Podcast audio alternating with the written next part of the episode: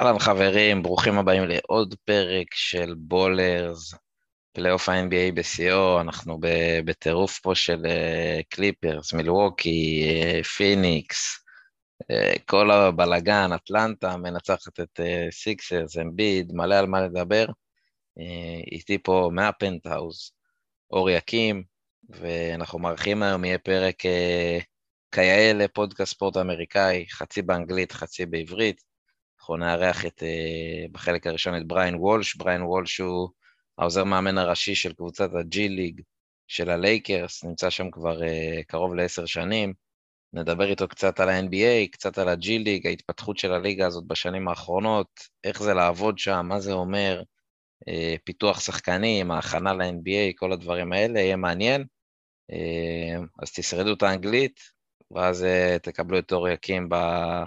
מונולוגים הקבועים שלו. יאללה, לעמוד להמנון.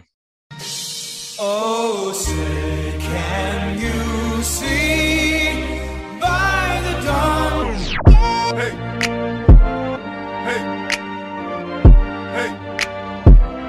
hey, hey, hey, hey. This ain't no game.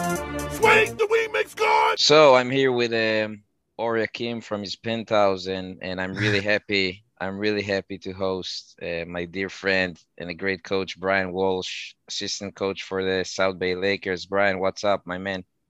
Hey, I, I would say good morning, but what, it's the evening for you. But hey, it's just nice to see you. I was glad to get your message and glad to be on with you and Or.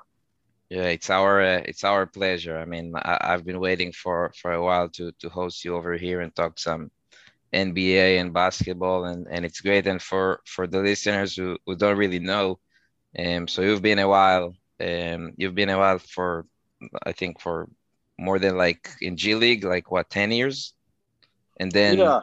You coach in all over the world, like um, Venezuela, China, Belarus, um, what else? Vietnam. Um, correct me if I'm wrong. Yeah, no, Mexico, um, um, a couple of Chinese teams, and then, um, wow, um, more places, a couple places in the Middle East, a couple places in the, uh, in Europe, smaller places. But yeah, mid, you know, mid, fun, mid, fun. Middle East, and you skip the best country. Right. Well, I, you know, I've been, I've been trying to get there for a long time, and um, maybe one day I'll get lucky. Hey, I wish, I wish. Maybe we could get some team to save, save, to, you know, save some money so they can pay their players the money instead of the coaches and bring me over there. Hey, I mean, it's yeah. gonna be, it's gonna be a win for the Israeli basketball, that's for sure. But um, um, so you've been all over the world, and obviously in G League for a few years, and and with the South Bay Lakers, and for the past six years, right? Yeah. Yeah, that's a long time for a G League play, uh, stop. But, yeah, the past six years, it's it's hard to look back. But the past year, obviously, with COVID, it's been so weird. Like, I, it's we're we're about to get back on the court, and I can't wait. It's been a wild year.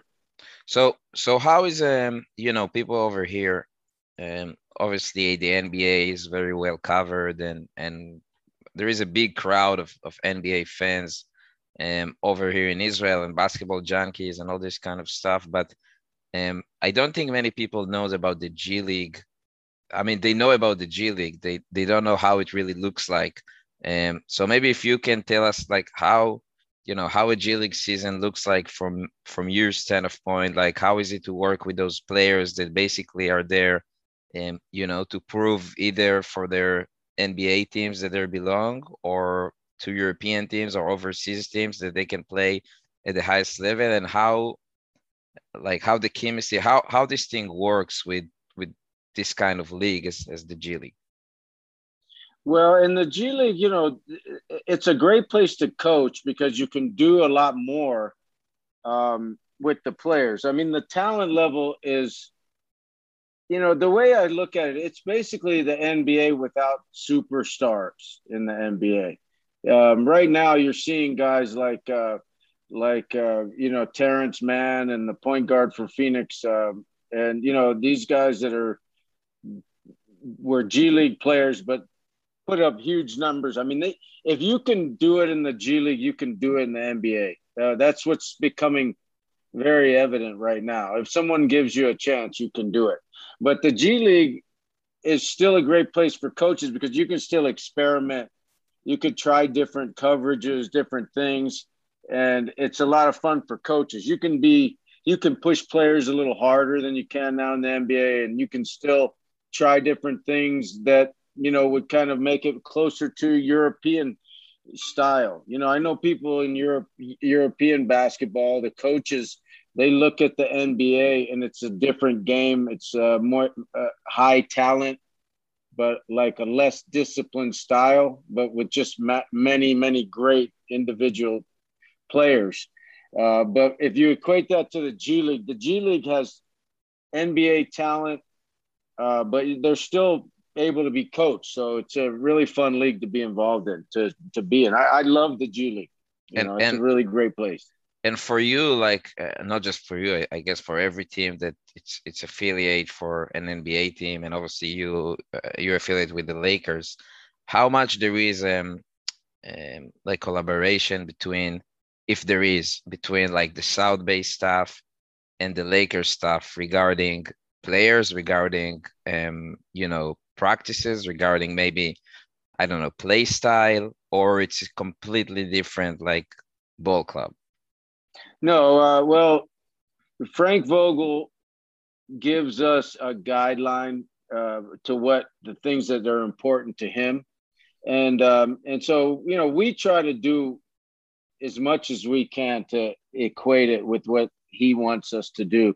Sometimes, you know, there's some situations where the talent or the type of players you have doesn't doesn't allow it to go exactly um, as the same. But, you know, we try to do as best we can. I mean, the Lakers do a lot for us, for our staff. I mean, it's unbelievable what the Buss family does for the people that work there. They, they do so much for us. Sometimes I almost feel like I don't deserve how well they treat treat me and us. It's just a great place to be because they're so good to us. Um, they they let us get as close as we want as far as coaches to the Lakers staff, their practices. Typically, we're involved in some degree in training camp, and um, usually we're involved in summer league, and hopefully this year we're we're involved in summer league again. So yeah, the Lakers do a lot to keep us um, involved with what they do and to help us, you know, along the way. And and I guess that the fact that I, I was there, so I know, but um, the fact that you both practice at the same place and you play, you play at the Lakers practice facility. I mean, I guess that helps because I know some other G League teams are not actually practicing at the same place and that their N B A right. affiliate is, right? Right. I mean, we have, you know, how many N B A teams there? thirty-two? Um, yeah, yeah. I, I, think so. I always, uh, I tell like, I tell our guys, our team is the thirty-third best job in the world for coaching. Um, just because of the situation, the owners, the, you know, again, I mentioned the Buss family because they treat everybody like a family. And, um, and it's just a great place. And yeah, being so close, if the Lakers need anything from our staff, they just come and ask us. Everything's, you know, a really great situation. And and how much the league, because I know the league kind of like developed in the past, um, I think three, four years since the two-way contracts, you know, started. Right. Uh, and this year there is all, and, you know, I'm dealing with college guys. Um, and this year start all these, um, you know, players can skip college. And then there is the G League team, that uh, how it's called, the, the Ignite? Ign- uh, mm-hmm. What's the name? How this changed the league, because I know now also teams can pay um, more money to players than it used to be in G League. Uh, and I know from from some Americans who are playing in Europe, um, now the G it used to be the G League wasn't really an option because of, you know, financials and money. And right. now the G League become an option because sometimes they can make more money in the G League than some countries in Europe. So I mean, do you feel right. it that the league got better from professional standpoint and, and well, talent? Attracted the future stars like uh, Jalen Green, maybe. Right, right. You know, it definitely attracted him. We'll see. He's going to be a top five pick. But um, I don't know if money ever really was a, I don't know if it was ever an issue, because the, the key was, if you do get through the G League to the N B A, then your money's always taken care of.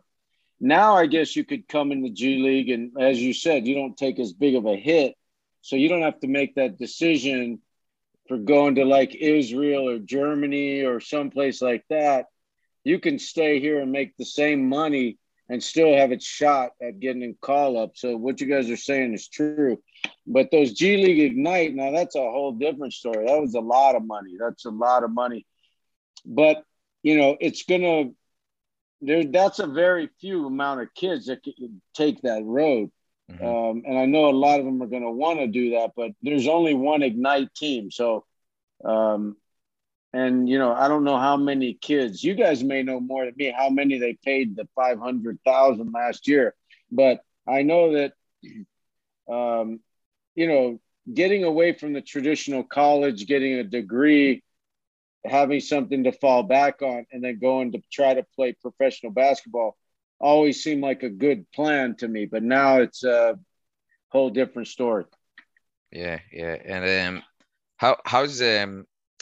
Um, like I would say season looks like, and also like when you're building your your um, roster every year, like there is a continuity in G League, or it's changing? I know there is a draft for G League, like how right. G League teams really build their, their rosters, mm-hmm. because obviously sometimes they lose players for overseas or N B A.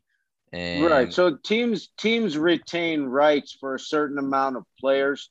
When you have a player, you retain their rights for two seasons. Um, we can trade, and just as teams can in the N B A, um, and also we have a draft. Um, but the league's getting younger and younger, just as the N B A is. So in the past, we've had maybe half of our team would be veteran players, um, but now it's going to get less and less. It's going to get more and more young players. Um, so it's changing rapidly towards the young players, and um, I'm assuming that that'll affect um, the play. I think the talent um, upside is going to go up. I mean, maybe the the game quality of game will go down until the players learn how to be professional players.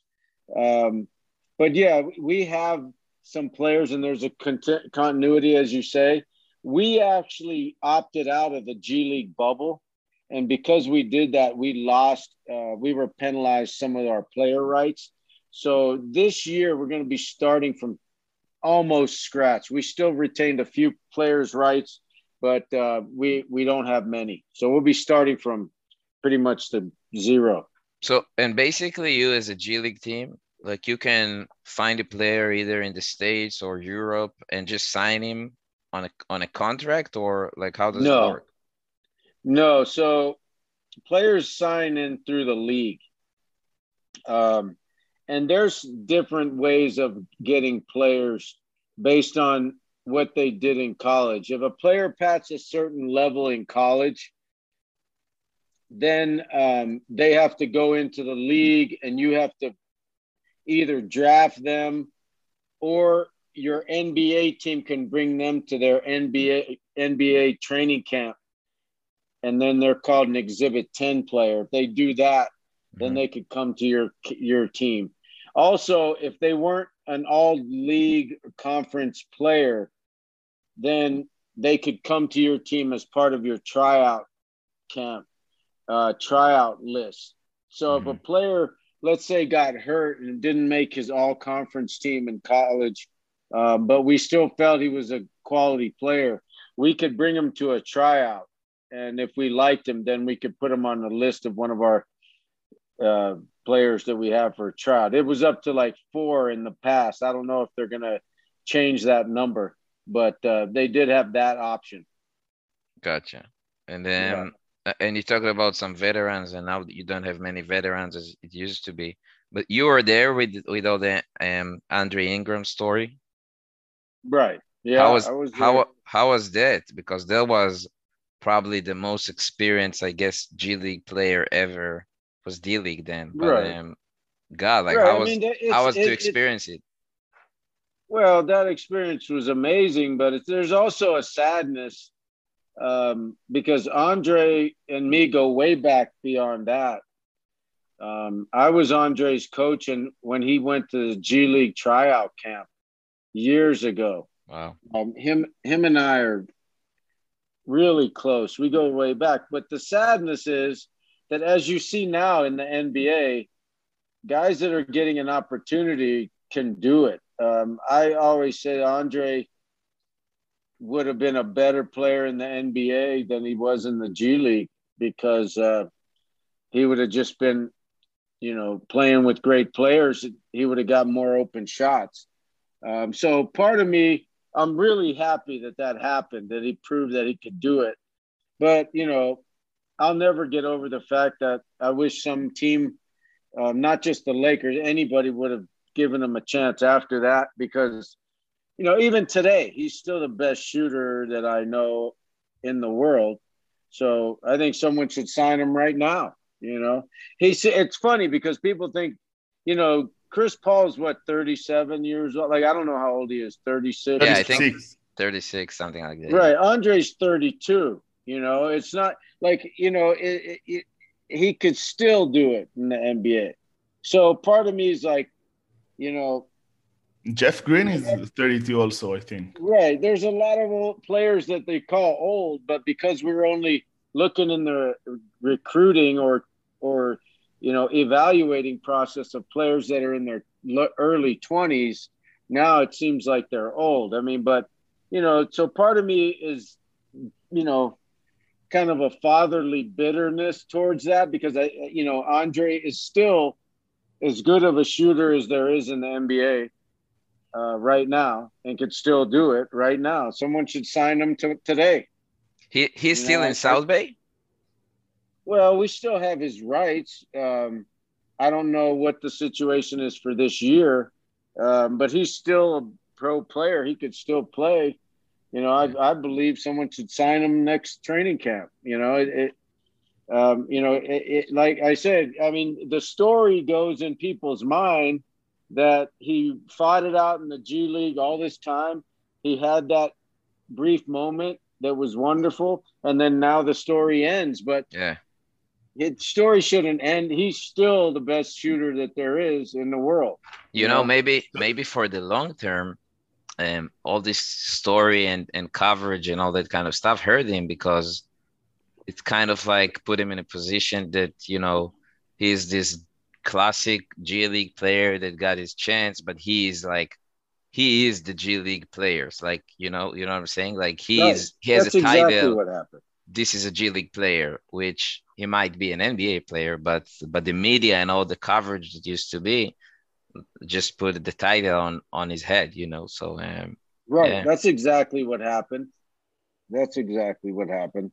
So, so and, Brian, um, why, why do you think um, N B A teams prefer, uh, I don't know, young players that will be, I don't know, twelve or thirteen players rotation than players like Andre from the G League? They are prove, just, more proven. Yeah, they are stubborn. They just, I don't know, it's it's the mentality. Uh, why is right. That? You know what? I wish I knew that because um, – it's not clear cut. I think everyone's searching for that player that's going to grow into that next superstar um, because superstars are still very rare. And once you find one, then you have a chance to be great.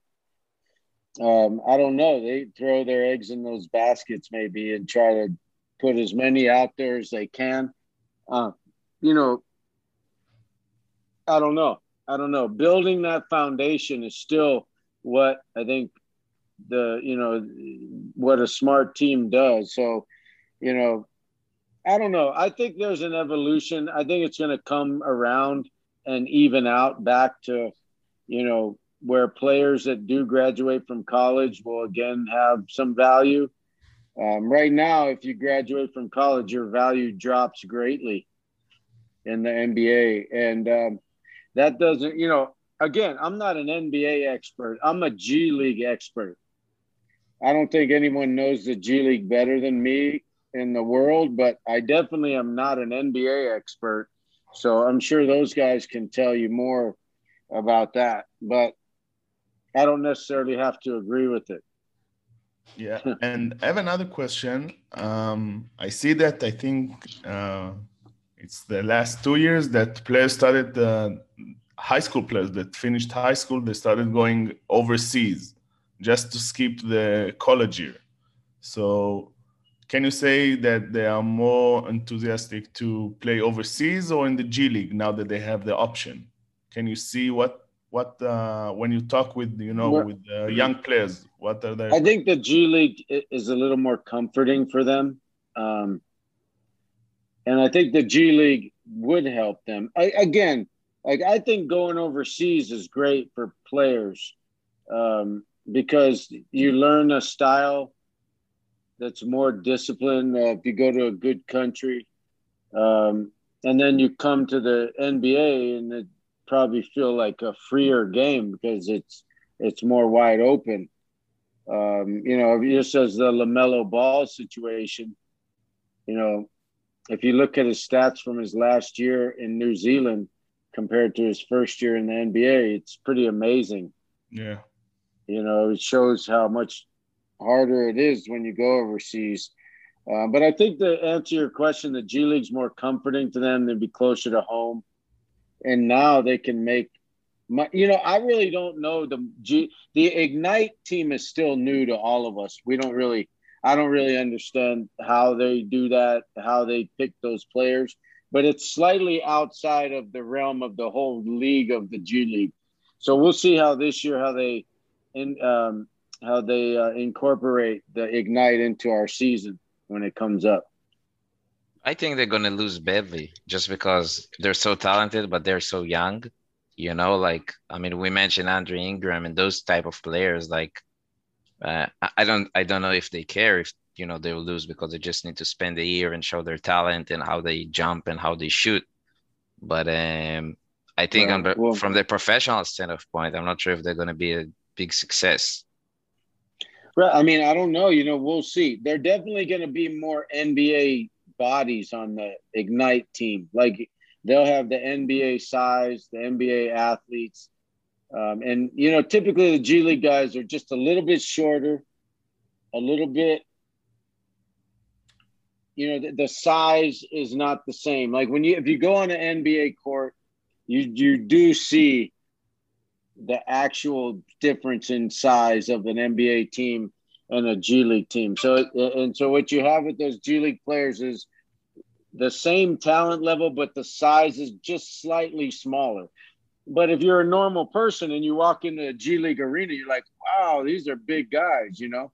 But if you walk into an N B A team practice, it's a whole different story, almost like superheroes. Um, it's like so, for me going to college, you know, and, and I'm going to watch D one uh, compared to D two. And it's like, right. You can see it's much more like the big difference is not the speed. It's not the strength or, or physicality. It's the size. You can see right. seven footers in D one and you won't see many, if at all, in, in D two. So I think it's kind right. of like the same. Right. And then, and then, you know, also you see some seven footers, but you see them in the N B A and they're like this wide with legs, like, you know, they're bigger, stronger. You know, you might see some guys, you know, like if you look at a James Harden and you walk up, you know, this guy's very strong, heavy, thick, you know, the whole different size. And that, that's the, the N B A difference is the amazing size that they put with that talent.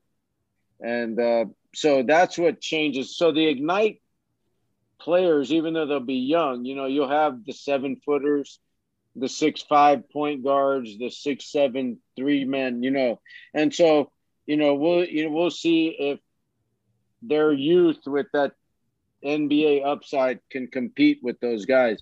You know, I couldn't say if they're going to lose badly because we haven't ever done it. Um, yeah. They competed in the bubble and they did really great at the beginning. And then they tired out, um, which is kind of what happens with young guys in the pros. In long pro seasons, they, they just like, wow, their body says, you know, their body really kind of, it, it escapes them. They have to figure out how to stay, you know, strong, stay. Yeah. Body stay. and mind, body and right, mind. Right. Right. So, you know, I'm sure it'll be a good thing for them as they um, improve. Um, you know, it'll definitely show them that they have to keep their bodies right, eat right, because, you know, you can tell a player that's played in college that, but until their body, um, after thirty games, it's like, okay, I'm done. You know, their body's telling them I can't go anymore, but you still have thirty more games left. Um, you know, and that's when you realize that, you know, nutrition, fitness, all that comes into play. Yeah. Yeah. Brian, so if uh, what what are the top three skills that uh, most of the players develop in the G League? You have uh... the top three skills. Well, I think at all different positions. So if you're a point guard in the G League, a lot of teams try to turn shooting guards from college that might be undersized. Maybe like you're a six two guard in college and you score a lot. You're a good scorer. When you come to the G League, a lot of teams try to play them at the point and develop them into a point guard. And that's very hard to do. There's some people don't think it's really something that can be done because they have a scorer's mentality. Um, so that's one thing that people try to do. They try to turn scorers into point guards. And that's really hard to be successful at that. Um, that's basically what's happening in the G League. They're trying to turn their size into their position. So, yeah, like to, to be more fit to the N B A, like to right because if you're right. like, you know, if you're um, I would say uh, six inch or something, so it's gonna be really hard for you to compete in the N B A unless you are very, very, very, very talented, like. Exactly. Kemba, Kemba Walker, you know, um, right. or you this know, type of players. In, if you play at, um, let's say you play at a good school, but you're a six seven four-man in yeah. college. And so you come in there, well, in the N B A, they're not, in the N B A, they're not um, going to have a a six seven four-man. You know what I mean? It's just, you're too small. So they're trying to change your to a to a wing position, and they would do that in the N B A, you know? Gotcha. Um, let's talk about the Lakers a little bit. Like, uh, I'm not sure how much you can talk because you're working for the Lakers. Right. Um, I mean, I, probably not a lot, but we can talk about stuff. But, um, I mean, obviously, it's it's, um, it's a different season, I think, in the N B A. I mean, we see the last four teams. Like, yeah, I don't think no one expected. Maybe... maybe Milwaukee and maybe the Clippers, but obviously we see, you know, Atlanta, and then we see the Suns and, and some really v- good veterans like LeBron and A D. The Lakers and others are, you know, they didn't make it. Like, uh, the question is if you think it's like the game is just changing, or it's just like COVID and, and you know, workload and, and injuries and the fact that they didn't have, you know, a normal off season. How, how do you see like like the league this year? Because it, it is, it is, I think, changed. Well, I think what happened, you know, and this is not from, this is just me. I, this has nothing to do with the Lakers team. There's nothing official. I'm just talking to you. Um, all these teams have their own different situations. The, the Lakers were never able to get from where they were with a good flow. Once they went through that long stretch of injuries, they tried to get it going right at the beginning when at the playoffs when everyone got back. And it's just really hard to do that. It's hard to get everybody back together uh, with the snap of your fingers and then feel By the way, about- we saw we saw that with the Clippers last year in the bubble. They were hurt all season long. You know, Kawhi didn't play, and then Paul George didn't play, and, and they were injured. And then in the playoffs, they were healthy again, but, you know, it takes time to get those things together, you know? Right. It just, you, you know, like even you see a team like Atlanta now, um, and they just like, they, they all found their little role. So everything's fitting for them. So they have fun out there and it's flowing for them right now. I don't think the Lakers ever got back to that. um, in the playoffs where they had fun out there on the court. They're going to get it back next year. Um, I don't think anybody's worried about that. I think everybody's looking forward to next season. Um, and so nobody, I don't think, is worried in Laker land for, for the, for the future. I mean, I know there's a lot of talk about that, but nobody watches the T V. None of the Laker people, like nobody listens to, you know, uh, E S P N, the shows or anything. I think everyone, everyone feels like the Lakers are going to be rolling back to where they were.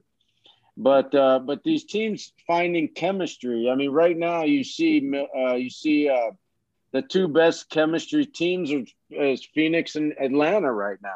Yeah, and it's just and they're they're a beautiful thing, and they're playing, I think, against, you know, th- these two talented teams, and it, the the the the chemistry looks fun. I mean, if you watch Phoenix playing right now, they look like they're having fun.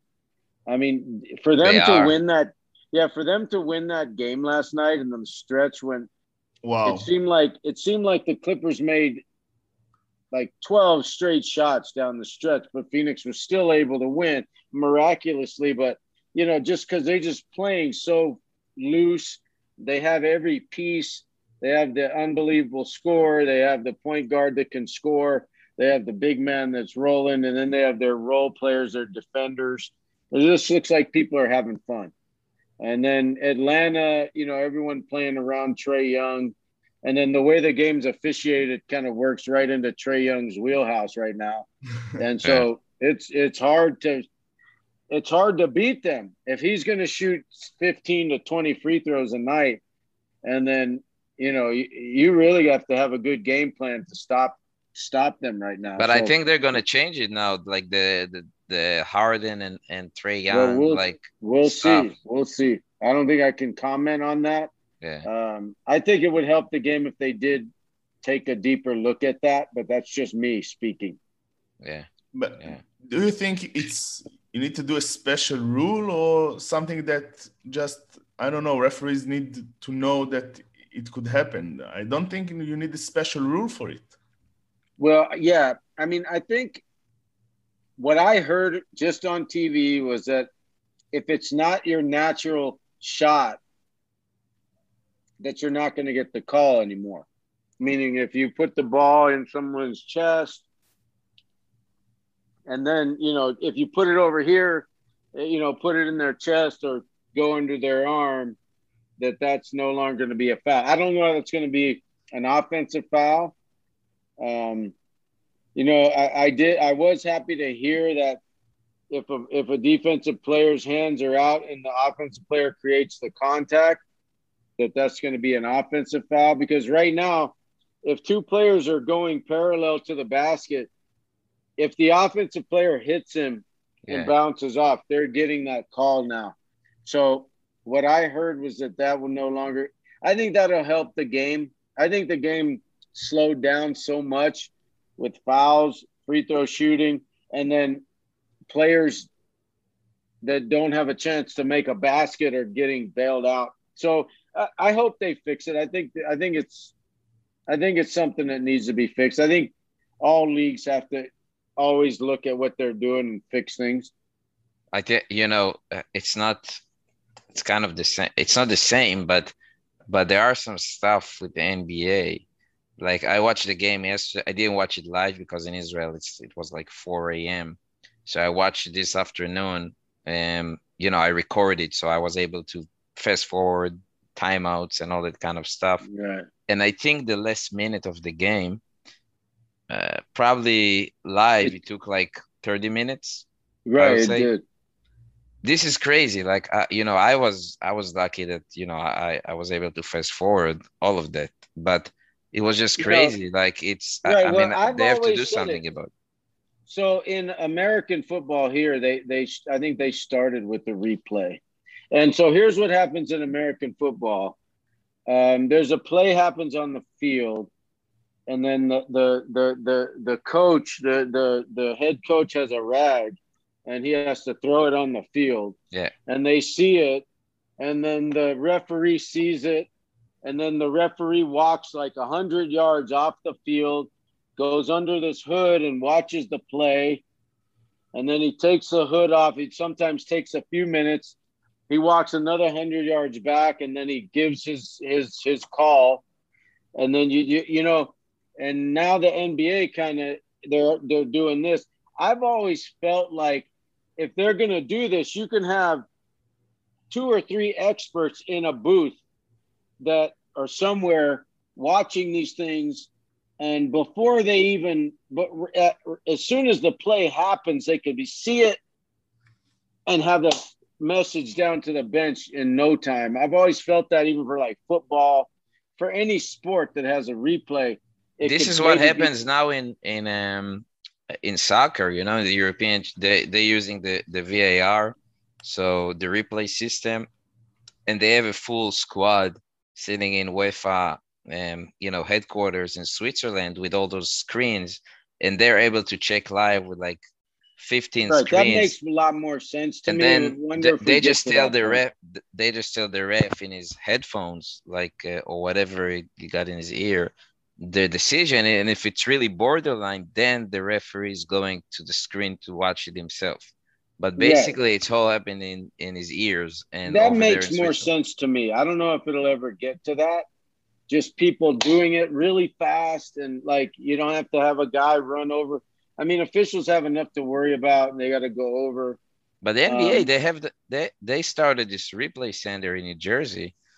So they have the, obviously it's the N B A, they have the, the tools. Right, right. To I, I wonder if they're, I, I wonder if they would do that. It seems like that could be done faster. This way, if the ball gets hit out of bounds, they're looking at it.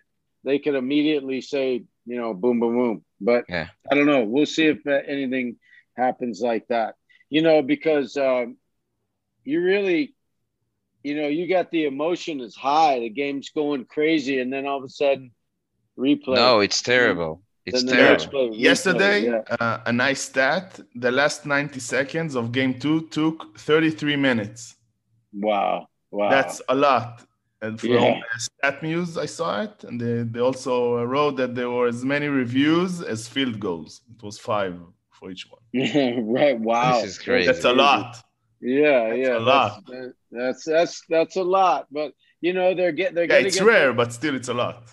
Right. I mean, there was a time when we accepted that the officials were part of the game and they were human, so they made mistakes. And so you just go with the, you know, go with the call. And if you had a bad call, then that's part of the game. That's what back in the day. But a- as we evolve, everybody has to, you know, everything – from everyone wants to make it perfect, but I wonder if you can ever get it perfect. You know, the, the, I'll tell you what really hurts my heart is when, and it happens more than you realize in football and, and even in basketball.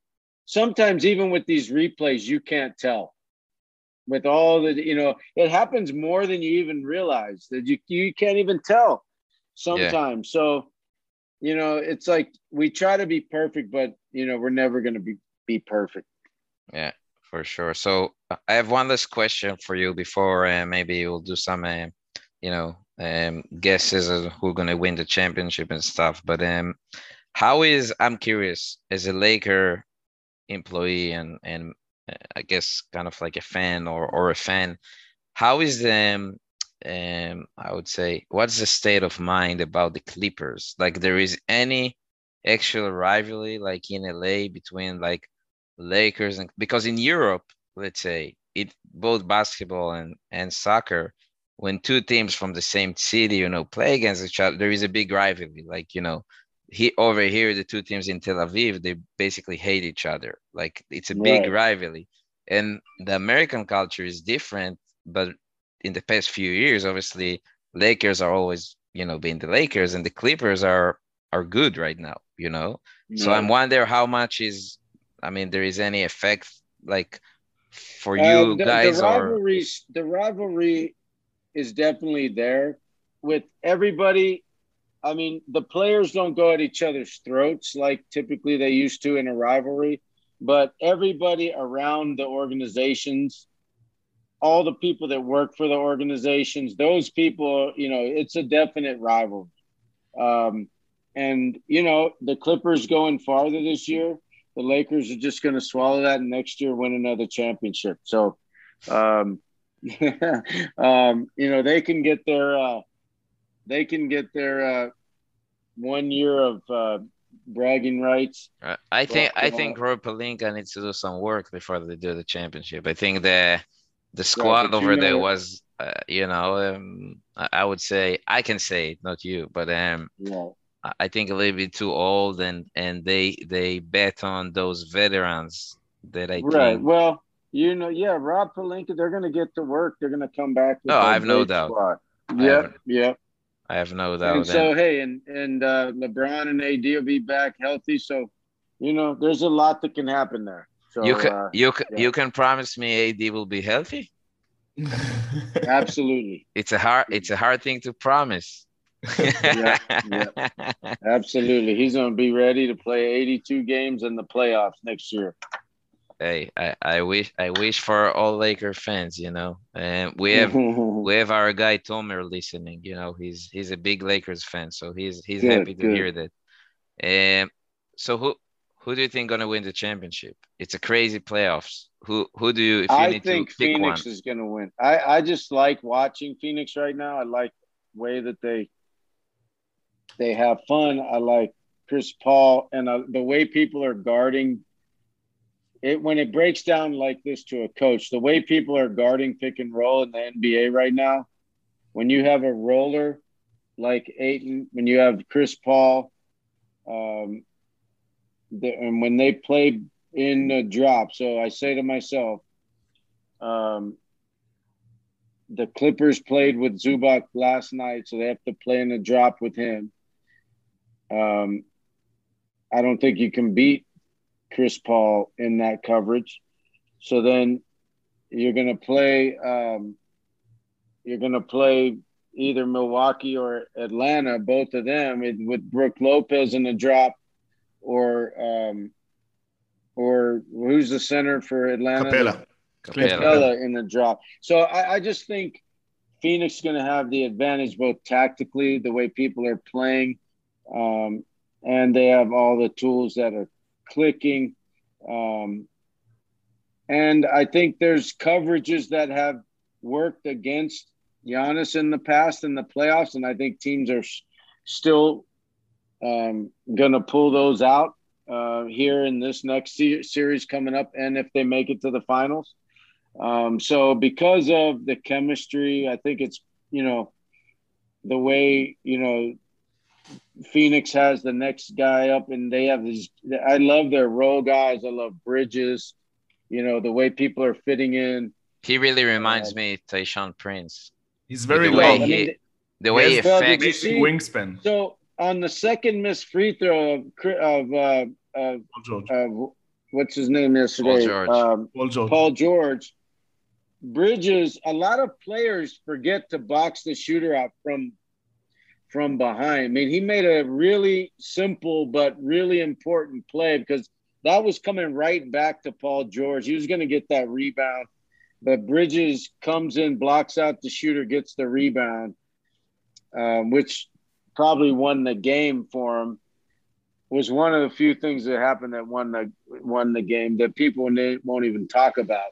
But little things like that. I just like them. I like their coach. Like, I'm rooting for him because, you know, he's had some really tough times and, and he's just a really good coach. And the he play, the play people, he had in the in like the last second was, was well, great. You know that I mean, or it was saying they didn't even have a timeout. If they didn't do a review, they would have never gotten that play. Yeah. Um, he drew that play up during the review. Um, You know, and so the referees say it's um, Phoenix ball, right? The referees go Phoenix ball, but all the Lake, all the Clipper players are going review, review, review. You know, they're like, no, no, no. Well, you find out that you did hit it out, but they went, they, they, if, if the, you know, if the players, if the Clippers they gave them the just, time, right? If the Clippers would have just said, no, it was out on me, let's go, then there's no play like that. They would have not had that play drawn up. Um, so there's a lot of irony there uh, yeah. when you say that. So if a team doesn't have a timeout, you give them a timeout in a review like that. Um, they yeah, it's like, with you know, that, that it's like it's like in the in the Brooklyn game. Well, it's not the same, but you know they they were getting the rebound and Durant was with the ball with the ball, and everyone expected Steve Nash to call the timeout, and he didn't want to call the timeout probably because he wanted to to catch the defense not ready, and Durant taking the shot, but at the end of the day there was a mistake because we saw what happened. But um, right, I mean we in the in the G League that's done more than in the N B A. I mean when you let players go. You get a lot, a lot of times you get a great shot. I mean, especially in transit. Paul George last night, they didn't call timeout. He got the layup late. Do you remember that? Yeah. Uh, a lot of times when you don't call timeout, it's better. You call timeout, yeah. The defense gets set up. You know, they're going to switch but, everything. But with Steve Nash in, in uh, you know, in this game seven with the Nets, they had like, I think around fifteen seconds. And let's say eight, nine second pass and nothing happened. I think that that was the moment he should have taken time out just to prepare for those last five seconds because it was all messed up and K D was like basically by himself. Yeah, and well, he was, he was so down. tired. I mean, it yeah, just so, eventually, yeah. I mean, K D has never been as good as he ha- was in the last series, in my opinion. It's amazing. Uh, like, you, know, you know, when you say it, it's just amazing because he had one of the worst injuries ever and no one expected right. it. He's Everyone right. said if he will it, be eighty percent uh, before the injury, it will be amazing. But now... Right.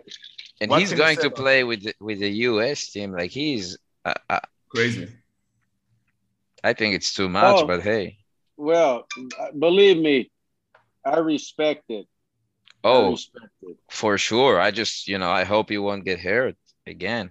Yeah, I mean, well, that, I mean, I guess that looks like, um, I guess that makes him feel like he's, uh, I guess that, you know, he's not worried about it, you know, so. Yeah, and I think he's, um, and from what I saw, I mean, interviews and stuff, because I don't know him, but he's such a competitor. Like he's, he just loves to compete. He loves to play ball, you know, he don't want to sit down in his villa and do nothing. And and I think right, right. and he wasn't I mean, gonna I play can... that much in, in the U S team. Right. Like there's when, so when much I talent. See, when I see these guys opting out of the Olympics, that, but for me, I mean, I love to travel so much. Like I would kill to go play in the Olympics, especially on a team where you can go do your best, but you know, you don't have to kill yourself.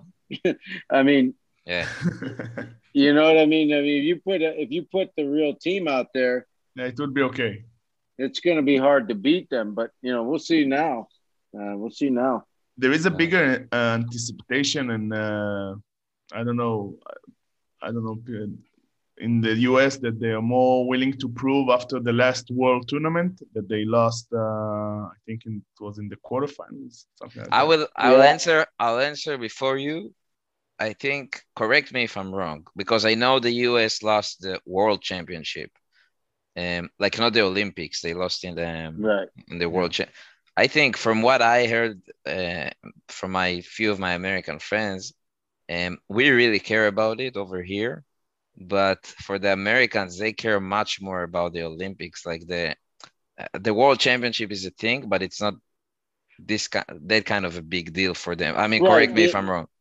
Right. So uh, Americans never really understood like world championship stuff.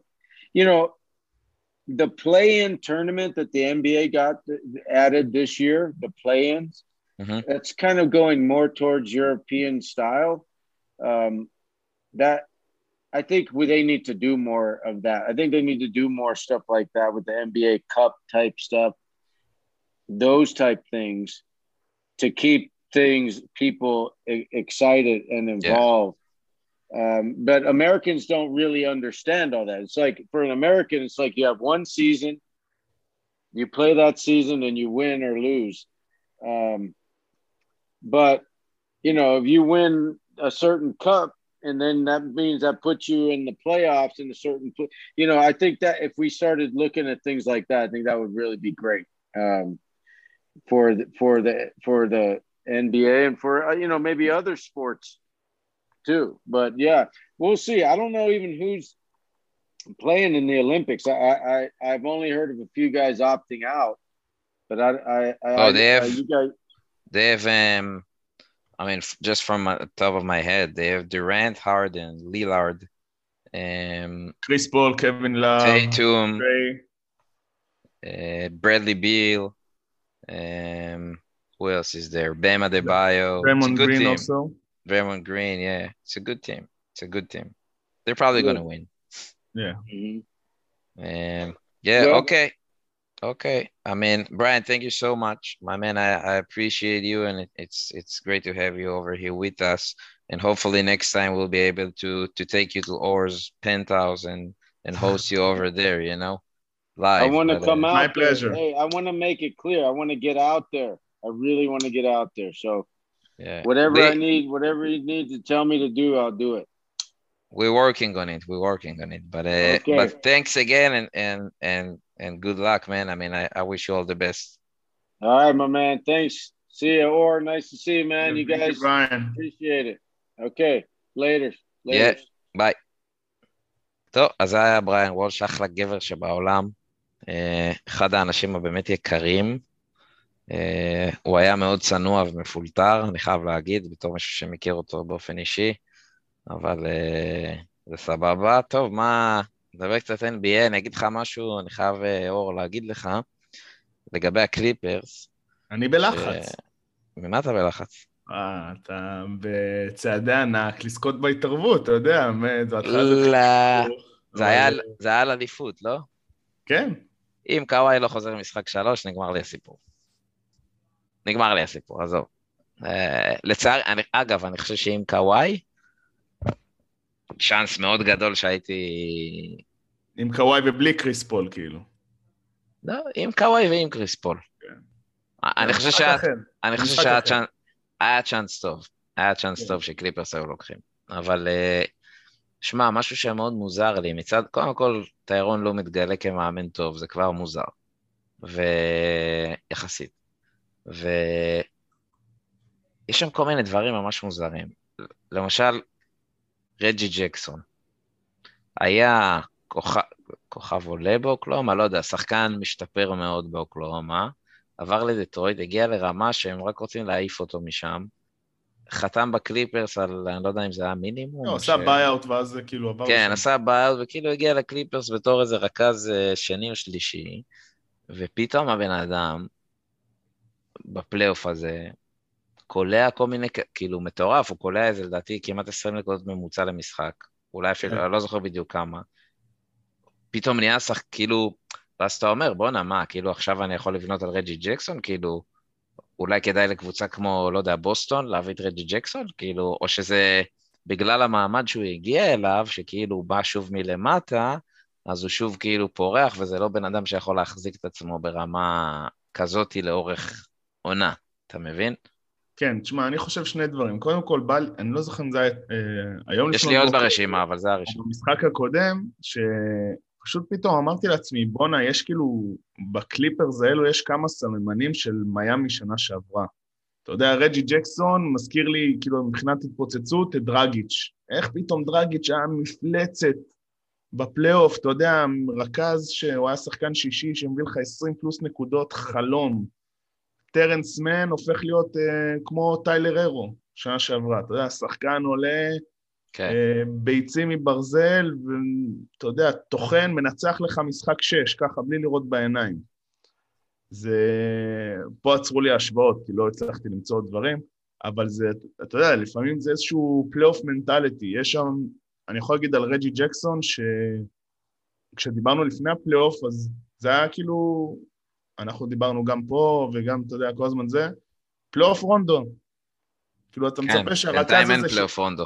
אין פלייאוף רונדו, אבל יש פלייאוף רג'י ג'קסון. כאילו, כאילו, אתה יודע, הוא בא עם החוסר ציפיות האלה, פשוט לקח את זה עליו, ושמע, הוא זורק לך זריקות, שאתה... נראה לי גם הוא לא מבין שזה נכנס. זה כאילו ברמה הזאת שזה... לא, לא, עזוי, באמת, הוא עושה ג'אמפ שוטים ודברים... אתה יודע, פייד אווי, וכניסות, ושלשות, ואתה יודע, כדורים עבודים, וזה לבד שובר מומנטום של משחק, אתה יודע, ראית את זה בטח נגד יוטה, זה פשוט, זה, זה גמר אותם, ואז בא לך עוד פעם שחקן כמו טרנס מן, אז פתאום, אתה יודע, פול ג'ורג' יכול להיות רגוע, אתה מבין, זה לא ש... זה לא שהסופרסטאר השני, שזה קוואי, סוחב אותו, ואז עוד פעם יגידו, בסדר, הוא הכוכב השני זה. הוא, היה לו משחקים טיפה יותר טובים, זהו, עדיין כאילו, זהו, עדיין, עדיין סוג של... עדיין פלייאוף פי. עדיין, כן, פלייאוף פי, אבל גם, אתה יודע, גם במשחק שתיים נגד פיניקס, אז נכון, הזכרו לו את הקליות עונשין, וזה, האחרונות בסוף, אבל הוא כמעט ניצח להם את המשחק. לא, לא, סלח לי רגע, סלח לי רגע. הקליות, אין... תקשיב, אין דבר כזה שכוכב במעמדו, ביתרון נקודה, לא תגידו בפיגור נקודה, שזה באמת כבר מלחיץ, כאילו זה ביתרון נקודה, כוכב כמו שהוא לא קל להירה, מלא תגיד יאניס, שאתה לא מצפה לו יותר. כן, בן סימוס. עומד שם, כן, ומחטיא את שתי הזריקות.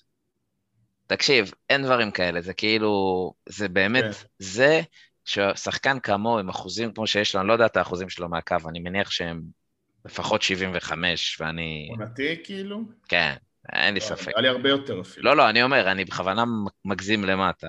אין מצב שהוא... ולעמוד על העונשין, זה ברמות האלה, ובשחקן כאמור, זה נטו בראש. כי את היכולת שלו לקלוע יש. וראית, הוא פשוט פלייאוף פי, כאילו. זה פלייאוף פי. שמונים ושש אחוז, שמונים ושש נקודה שמונה אחוז. אתה מבין, ולעמוד על הקו. ושוב, מילא היו בפיגור. היו בפיגור, זה הלחץ, אתה ביתרון. שמונה עד חמישים אחוז בעונשין, זה על הפנים, כאילו. אתה, אתה ביתרון, אתה עומד על הקו, זה מנטלי, תקשיב, זה ראש. זה ראש מאה ממאה, כאילו, באמת. אתה ו... אומר, קוואי, קוואי זה קולע, רג'י ג'קסון קולע. עזוב, נגיד קוואי, וזה באמת, האנשים הביצים הכי, גדולים, הכי גדולות בליגה, קוואי, קח את, לא יודעת, תן לי עוד שם, דורנט, יחטיאו אחת, בסדר? לא יודע, אנושיים. אפס משתיים זה... להחטיא שתיהם, תגיד, כאילו... אבל איזה קבוצה פיניקס? רגע, רגע, אני חייב להגיד לך עוד משהו בקליפרס, אם נשוברים לפיניקס. אני לא מבין, אני לא מבין מה קורה עם קוואי. קודם כל, אני לא מבין איזה אינטרס יש לנו להסתיר את הפציעה שלו, ולשמור את זה כזה מסתורי, אני לא יודע, אולי, כאילו... תשמע, הוא הבן אדם הכי שושואיסט על פציעות בהיסטוריה. לא, אבל, אבל, כאילו, אני לא מבין... מה, כאילו, אם הוא גמר את העונה, מה הבעיה שלנו להגיד שהוא גמר את העונה? אם הוא קרא A C L, כאילו, הם מסתירים איזשהו קרא A C L, כאילו, אני לא מצליח להבין את האינטרס, איפה זה עוזר להם, אם הם מסתירים את הפציעה שהיא רצינית. עכשיו, עוד משהו מוזר שכאילו, יחד עם זאת, פתאום אומרים לך, קוואי מעורב, קוואי יושב עם המאמנים, פתאום קוואי מדבר, פתאום קוואי ורבלי, כאילו מדובר בבן אדם שתמיד אמרו, נחבא אל הכלים, שקט, פתאום קוואי יושב עם המאמנים, קוואי זה, קוואי... אני אומר לך משהו, אני לא מבין מה קורה שם עם קוואי, זה כאילו משהו ממש מוזר, הכל כאילו, הכל לא ברור לי, לא יודע, זה, זה, זה התנהלות מוזרה. שמע, יכול להיות מאוד שזה משהו מנטלי, שאי אפשר לקחת את זה, כאילו, אתה יודע, אולי פשוט הם, הם מאמינים שאם הם לא יגידו שקוואי גמר, אז אולי הם עוד יאמינו, והנה הם ראו שככה הם הצליחו לעבור נגיד את יוטה. מי יאמינו? השחקנים. אבל הם יודעים מה קורה, אם קוואי קרא רצועה, השחקנים יודעים שהוא קרא רצועה, לא? אולי, אני לא יודע. אתה מבין, זה כאילו... אם לא, זה, אם לא זה, זה היה ברמה אחרת, כאילו. אבל זה יפתיע אותך שהוא הזוי. כאילו, אתה יודע, זה לא... זה לא רק הוא, זה המועדון, כאילו, זה... תשמע, אני לא יודע, פשוט מוזר. זה, זה, מאוד מוזר. מוזר, זה מאוד מוזר. בדיווחים שהיה עליו, לדעתי, תוך איזה כמה שעות, מבן אדם שאמור לשחק במשחק חמש, נראה לי זה היה אז, נגד יוטה, זה הפך להיות doubtful, out, A C L, ולא אומרים כאילו מה זה. זה כאילו, תגיד, אתה יודע, שהוא, זה... שהוא נפצע. במשחק שהוא נפצע, אני, לא, אני חושב ששאלתי אותך בוואטסאפ. משחק ארבע, ארבע, ארבע וחצי דקות לא סוף סער. הוא המשיך לשרק או הוא יצא? לא, לא, לא. הוא יצא? לדעתי הוא לא חזר, כן. קודם כל, כי אם הוא המשיך לשרק זה בטוח לא קרע, כי אין, אין סרט שהוא ממשיך לשרק עם קרע ב-A C L, אין, אין סרט כזה. ו... לא יודע, כאילו, בן אדם קורא A C L, אתה בדרך כלל רואה שבן אדם קרא A C L, אני לא זוכר שהיה איזה משהו... בן אדם אמור להיות גמור, בגלל זה כאילו לא מבינים, אתה מבין? זה... שמע, משהו שמוזר לי, לא יודע. משהו, אבל תמיד, מצד שני, אתה בא ואומר, זה כאילו, זה קוואי, כאילו שום דבר לא מפתיע אותי. כן, לא הפתיע אותי אם הוא ישחק גם במשחק שלוש, אני פשוט... גם לא הפתיע אותי אם הוא לא ישחק, זה העניין. כל המסתורין הזה, ואז זה שמציגים אותו בתקשורת, כי אמרתי לך, הוא מעורב, הוא מדבר, זה קוואי, בוא, זה לא לברון. כאילו, מה, מה פתאום עכשיו הוא מדבר ומעורב? Hey, כאילו... אתה יודע, זה יכול להיות גם כל מיני משחקים, כי הוא היה דיבורים שהוא יצא מהחוזה בקיץ, ואז אם הוא יעריך או אם הוא יעבור, כל מיני דברים כאלה. רק נקודה על טיירון לו, שאני באמת לא מבין אותו, אם זו סדרה שלישית בערך ברציפות, שהוא מתחיל בהרכב שהוא לא סמול בול, ואז הוא מפסיד את המשחקים האלה, ואז הוא עובר לשחק סמול בול, ואז הוא... לא, לא מפסיק לנצח. אז למה הוא לא מתחיל את הסדרה הזאת פשוט בסמול בול? כאילו, אני מבין שהוא רוצה להתמודד מול איתון, וזה...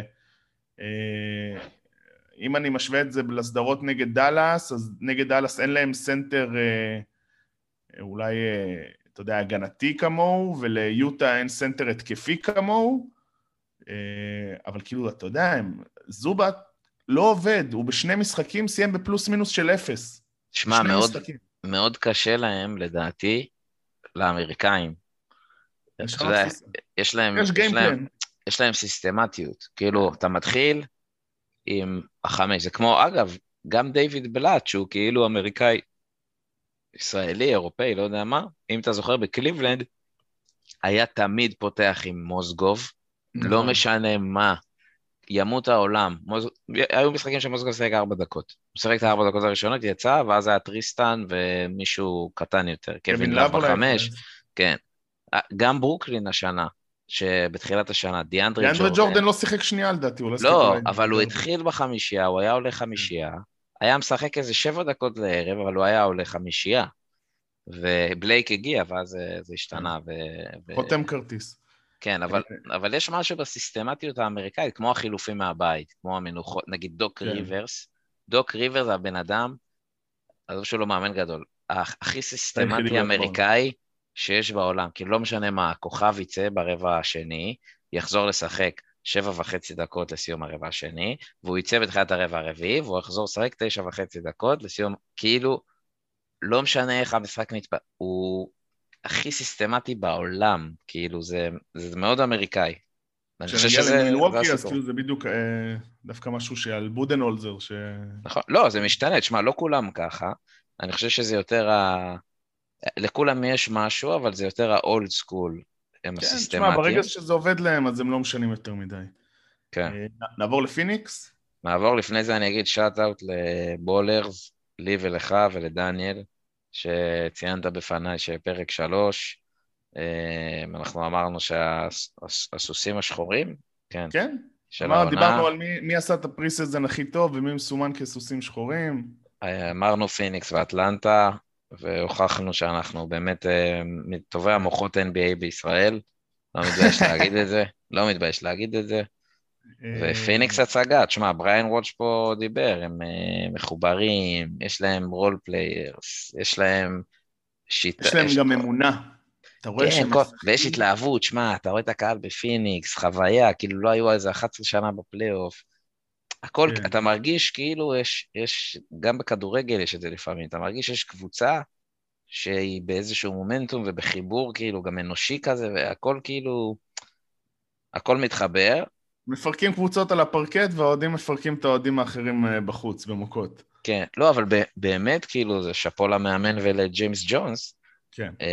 אבל כאילו, בנו... Executive of the year, אגב. כן. אבא שלי, אב, בסוף נביא את אבא שלי להתארח פה. Yeah. אה, זה יקרה. אבל אבא שלי בפנטזי, בתחילת העונה, לפני הדראפט, ישבנו בבית וזה, מדברים, והוא אמר, תקשיב, אני בוחר, כבר סיבוב שישי-שביעי לדעתי, מיקל ברידג'ס. אמר לי, לא, וואלה, לא, לא יודע, לא, מה זה קל? הוא לא היה... הציון נחטף בסיבוב חמש. כן, לא יודע, אבל מיקל ברידג'ס כאלה, קריי, כל מיני שחקנים שאפילו, תשמע, קמרון פיין, כאילו זה... מטורף, קמרון פיין זה סיפור, אתה יודע, דיברנו קודם עם בריין על אנדרי אינגרם, מונה, קמרון פיין כבר חטף את הביתה מחוץ ל-אן בי איי וחזר, ושמע, איזה פלייאוף הוא נותן. אין מה להגיד, באמת זה... מדהים. אתה יודע, גם שני המשחקים האחרונים, אין קריס פול. וואלה, הוא סיים שני משחקים עם uh, תשעה אסיסטים, לדעתי אחד מהמשחקים גם סיים את זה עם אפס עיבודים. תשמע, זה כאילו... למרות שאני עדיין חושב, אור, כאילו, לא, אני קודם כל מסכים איתך. תשמע, הוא לא עכשיו שחקן של עשרים מיליון דולר לעונה. לא, לא, ברור, אני פשוט חושב שקבוצה, זאת אומרת, אפילו דנבר, בסדר? אם היה ג'מל מרי, אוקיי? או קבוצה עם גארד אולסטאר, היו יכולים להתעלל בקמרון פיין. כאילו, להתעלל בו. חד משמעית, אבל, אבל בסוף אי אפשר להתייחס, אתה יודע, כל הפציעות, לא מדביקים לזה כוכביות, כל עונה יש פציעות, ובכל דבר יש כזה, צריך להתמודד, ולפעמים אתה מצליח, ולפעמים אתה לא מצליח, ואתה יודע, בסוף זה משחק אחר, אם הלייקרס בריאים, אז אתה יודע, אולי זה משחק אחר, אם קריס פול לא, כמעט, לא יודע, נתלש לו הכתף במשחק אחד, אולי בכלל אפילו לא היו מגיעים לדברים כאלה, אתה יודע, זה מלא אם, אם, ואם, ובסוף אנחנו בתכלס, ורואים את פיניקס, שתשמע, פשוט קבוצה, אתה יודע, זה... אני פשוט רואה מעטים מהאנשים שנגדם, רק בגלל שאתה יודע, יש לי חברים שולחים לי הודעה, שמע, ההחלטה לראות את פיניקס הבוקר, הייתה אחת ההחלטות הכי טובות שהיו לי בחיים. לא, לא, הם באמת הצגה. ככה הם אומרים, שמע, פתאום דווין בוקר, אתה יודע, שזה באמת, מה זה, סופרסטאר in the making, ברמה שמקבל את ההכרה שהוא סוף סוף היה צריך אותה. איתון בעונה מפחידה. איתון בדראפט של לוקה, נכון? נכון, נבחר אחד. זה גם איזה, אתה יודע, זה נראה לי הנחת רווחה בפיניקס, כי תמיד אתה לא רוצה להיות זה שאתה יודע, זה היה הדראפט של לוקה וטרי יאנג, אתה היית ראשון, ועל שניהם ויתרת, אז עכשיו, אני לא אומר עדיין שאיתון שמה, אבל לפחות זה לא בחירה שהיא כאילו ייפח, אתה מבין? כן, הם לא, תשמע... ואם יביאו אליפות... אז בכלל אין... אה, גם אם כן, גם אם לא, משהו עבר השנה, ועוד נסכם את זה בסוף, אתה יודע, שזה תהליך מדהים. הוא הפך להיות משחקן, אתה יודע, שחשבו שהוא עוד סנטר שהתגלגל בליגה, לסנטר מאוד מגוון, מאוד חריף, ומאוד מאמין בעצמו. זה משהו ש... שלא כזה ברור מאליו. פשוט קבוצה אדירה, באמת, מונטי וויליאמס, לדעתי, אתה יודע, עזוב, לא אכפת כבר מה יקרה העונה הבאה, אני מסתכל רק על העונה הזאת, ו... אני לא חושב שהם ייתנו עכשיו סוויפ לקליפרס, כי אני חושב שקליפרס כן יקחו לפחות משחק אחד עכשיו בבית. דניאל, אבל... דניאל קנט, יש לנו התערבות, אז כן. הנה אורי הקים בצד שלי, נחשף, דניאל אמר סוויפ, אני אמרתי שהקליפרס גונב במשחק, אבל תשמע, זה בעיקר, אני חושב שכל ארבעת הקבוצות שנשארו, הולכת להיות אליפות, סליחה שאני משש בביטוי הנדוש הזה כבר, אבל הולכת להיות אליפות מרגשת. נכון, מה? כי... שתי קבוצות, במערב זה בטוח תעלה קבוצה שלא זכתה באליפות בחיים. אז זהו, מבחינתי כולם לא זכו, כי האליפות שהיו הם, הם, אתה יודע, הם באמת בפרה-היסטוריה, איך שאתה מסתכל על הליגה היום, אבל קריס פול, אין דברים כאלה, כאילו באמת זה אחד האמיתי, כאילו תמונות מהמרגשות שיכולות להיות, ועוד אם לא עכשיו סופר-טים, או לא יודע, משהו הלך וזכה. קריס פול, אם הוא לוקח אליפות, אם הוא לוקח אליפות, זה מוריד כל כוכבית שניסו להדביק לו על כל הקריירה שלו, מעבר לזה שהוא כאילו יהיה פה אחד, פרסט בעלות. אני חושב שבכללי, בשנתיים האחרונות, באוקלאומה ובפיניקס, ברור, הדברים שהוא עושה, לא שלפני זה הוא לא היה מועמד לא, אבל אתה יודע, הוא משנה את חוקי המשחק בליגה. הוא פשוט, הוא מביא קבוצות, הוא מביא קבוצות מרמה של קבוצות גרועות לקבוצות טובות, או קבוצות טובות לקבוצות מעולות. הוא משנה גם, זה מה שאני אגיד, הוא משנה את חוקי המשחק בליגה, שאתה לא יכול לא לספור שחקן בין שלושים וחמש, אתה יודע, כשהוא לא טופ חמש בליגה, אתה לא יכול לא לספור אותו, כי בסוף זה המנטליות. בוא נה, הוא רוצה לצאת מהחוזה כדי לקבל חוזה עכשיו של בין תשעים למאה מיליון דולר לשלוש שנים. הכי יקר, לבריאות נשמה. ואין אחד שחושב שזה משוגע. אתה מבין את העניין? זה כאילו, זה לדעתי, זה מטורף. שמע, ומילווקי, אם ייקחו, מאוד מרגש, אני גם, כאילו, יאניס, well deserved, כאילו, ויש שם חבורה כזאת, הולידיי, וזה אנשים שאתה... מה, זה שינוי לגאסי, לגאסי שכבר חשבו שהולך לאבדון, פתאום... לא, זה גם, יש שם, אתה יודע, יש שם שחקנים שאתה כאילו, אני נשמע איזה רומנטיקן, אבל כאילו, אתה אוהב לאהוב, אנשים כאילו הולידיי, בן אדם, אתה יודע, כל מה שהוא עבר, לא יודע, עם אשתו, וזה, כן, כאילו... עכשיו, אני לא כל כך מתייחס לאטלנטה, כי אני לא, אני לא רואה אותם עוברים סדרה, אז בטוח לא, עוד שתיים, כן. אבל מן הסתם זה גם סיפור מאוד יפה ואתה יודע, רומנטי. מה, בנו קבוצה שם, זה בסוף אתה רואה שמי שעבר, זה קבוצות שהן יותר קבוצות. כאילו בקטע הזה, אולי חוץ מ, אתה יודע, על קליפרס יוטה אפשר להתווכח, אבל זה לא משנה, אבל באמת, אטלנטה, קבוצה סופר קבוצתית, שגם זכתה מזה שכמעט ולא נפצעו לשחקנים בפלייאוף, במהלך האחרונה היה להם קצת יותר פציעות, מילווקי, יש להם שישה שחקנים, אתה יודע, קבוצה מאוד מאוד קבוצתית, אי אפשר להתעלם מזה, וגם עניין של הפציעות, ופיניקס שלדעתי זה הקבוצה כרגע עם הרוטציה הכי רחבה, וכמו שגם בריין אמר, פשוט רואים שהם נהנים, וזה מדהים, פשוט זה מה שינצח, אתה יודע, אז לא צריך להגיד כל הזמן הפציעות, הפציעות, הפציעות, אבל כן, זה משפיע, וזה... בסוף גם בוא, בסוף, ב-אלפיים ועשרים ומשהו, אף אחד זה פיניקס, אם תהיה... שנה הבאה כבר לא הסתירו את זה. כן. בקטנה על מילווקי ברוקלין. יאללה, תן לנו בראש. אני חושב שזה אחת הסדרות, אולי הכי טובות שהיו בשנים האחרונות. באמת, זה מהסדרות שאומרים שהם ישר לגולד, היו שם הופעות מטורפות, אתה יודע, משחק שתיים, תצוגה התקפית של קבוצה, אולי אחת התצוגות הכי מטורפות שראו ב-אן בי איי. משחק שלוש, משחק, אתה יודע, יווני, קלאסי, סקור נמוך, מכות וזה, מילווקי לקחו בשנה. כן, משחק ארבע, זה נתן את הקפה, שפתאום קיירי נפצע, ארדן, אתה יודע, זרקו אותו מה, מהכיסא גלגלים למשחק חמש, וראינו את אחת מתצוגות הכדורסל הכי מדהימות של שחקן בודד, של קווין דורנט, ששינה פתאום את ה... את התפיסה, אתה יודע, כאילו דורנט שיחק במשחק חמש, במשחק שבע, שיחק, וואי, נפלתי במתמטיקה, אבל ארבעים ושמונה דקות ו-חמישים ושלוש דקות. כן. או, הוא לא יצא, בגיים שבע. זה מאה ומשהו דקות בשני משחקים, זה מטורף, זה כאילו, עזוב אחרי פציעה אחרי זה, זה לא נורמלי, אתה יודע, אז שלברון עשה את זה ב-אלפיים ושמונה עשרה, זה באמת היה חריג בכל צורה, לא, זה גם היום חריג, תשמע, זה מטורף. אבל עושה את זה בשני משחקים, אתה יודע, אתה כאילו, אתה... אני נדהמתי, באמת, אני ראיתי את זה, נדהמתי, ולמרות שהייתי בעד ברוקלין, סופו של דבר הגעתי לדקות האחרונות של, אתה יודע, לסוף באמת של, של משחק שבע, באמת לא אכפת לי מי עולה, פשוט שתי קבוצות סופר ראויות, ואני חושב שזה באמת, זה נדיר שיש משחק שבע טוב, והיה... זהו, אנשים גם שוכחים, מה זה שוכחים? היה שמה... כאילו כל מה שאתה רוצה לראות משני כוכבים של נכון. קבוצות, כאילו קווין דורנט סיים עם ארבעים ושמונה, תשע? ארבעים ושמונה, ארבעים ותשע, משהו כזה. יאני סיים עם ארבעים וארבעים.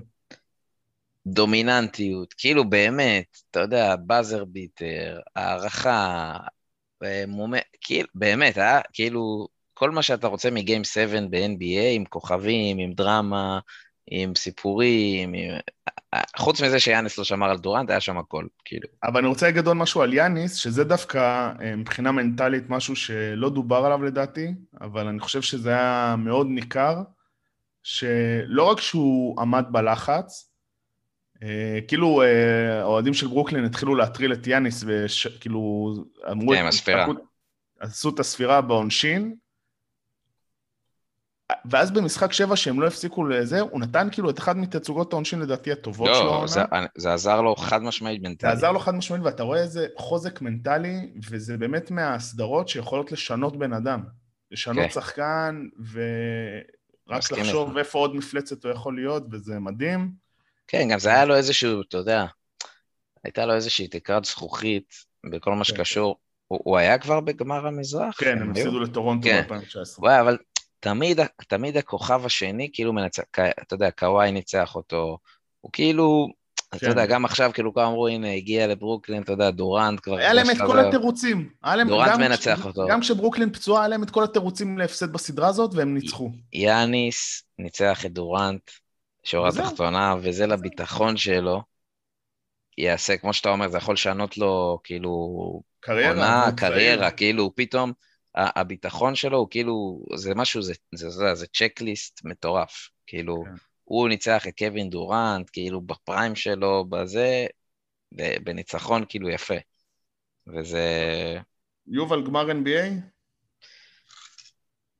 גמר אן בי איי, פיניקס, נגד uh, מילווקי, ו... אני איתך, חד משמעית. סליחה לכל האחרים, אבל... אני חושב... הלב אומר דבר אחד. אני חושב שמילווקי ינצחו. רגע, חכה, בוא נגיע לגמר אן בי איי. אני, אני חושב... אני רק אגיד על מילווקי, שרחתי להגיד את זה לבריין, שאני לא אומר שזה קל, אבל... אבל ראית שכששומרים אותם אזורית, ומצופפים את האמצע, ליאניס מאוד קשה. הוא יקלע אולי שלושה שתיים, אבל... אבל כשהיא נכנסת, מה זה? לא, אבל שיש מאמן שמרשה עצמו לשמור הרבה מהמשחק, את הדקות של יאניס, שזה רוב המשחק, אזורית, והם מצופפים את הצבע ואת האמצע, קשה לו מאוד. ושאתה מקשה עליו, לא עושים את זה מספיק, כאילו, אני לא יודע, אולי ברמה, מאמן ברמה של מונטי וויליאמס עכשיו בגמר, אם יהיה, אז כאילו זה, אבל מרגיש לי שלא עושים את זה מספיק נגד מילווקי, ואם עושים את זה, הוא בבעיה. אז אולי כן פיניקס, לא יודע, נראה. יש סדרה מטורפת, אבל באמת סדרה מטורפת. יאללה, בקיצור, סלמת וקמבה ווקר, אוהבים אותך, תודה על הכל.